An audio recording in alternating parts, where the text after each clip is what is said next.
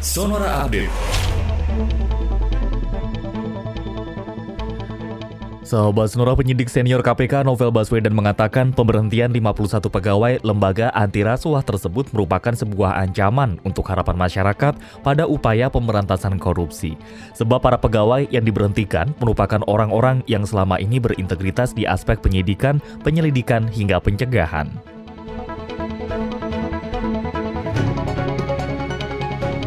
Komisi 1 DPR kembali menggelar rapat kerja dengan Menteri Pertahanan Prabowo Subianto di Gedung DPR Jakarta pada hari ini. Rapat yang beragendakan membahas anggaran dan juga rencana pembelian alat utama sistem persenjataan atau alutsista ini berlangsung tertutup.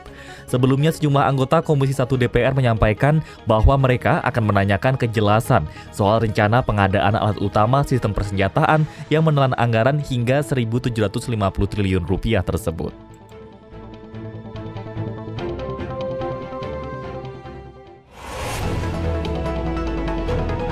Demikian Sonora Update.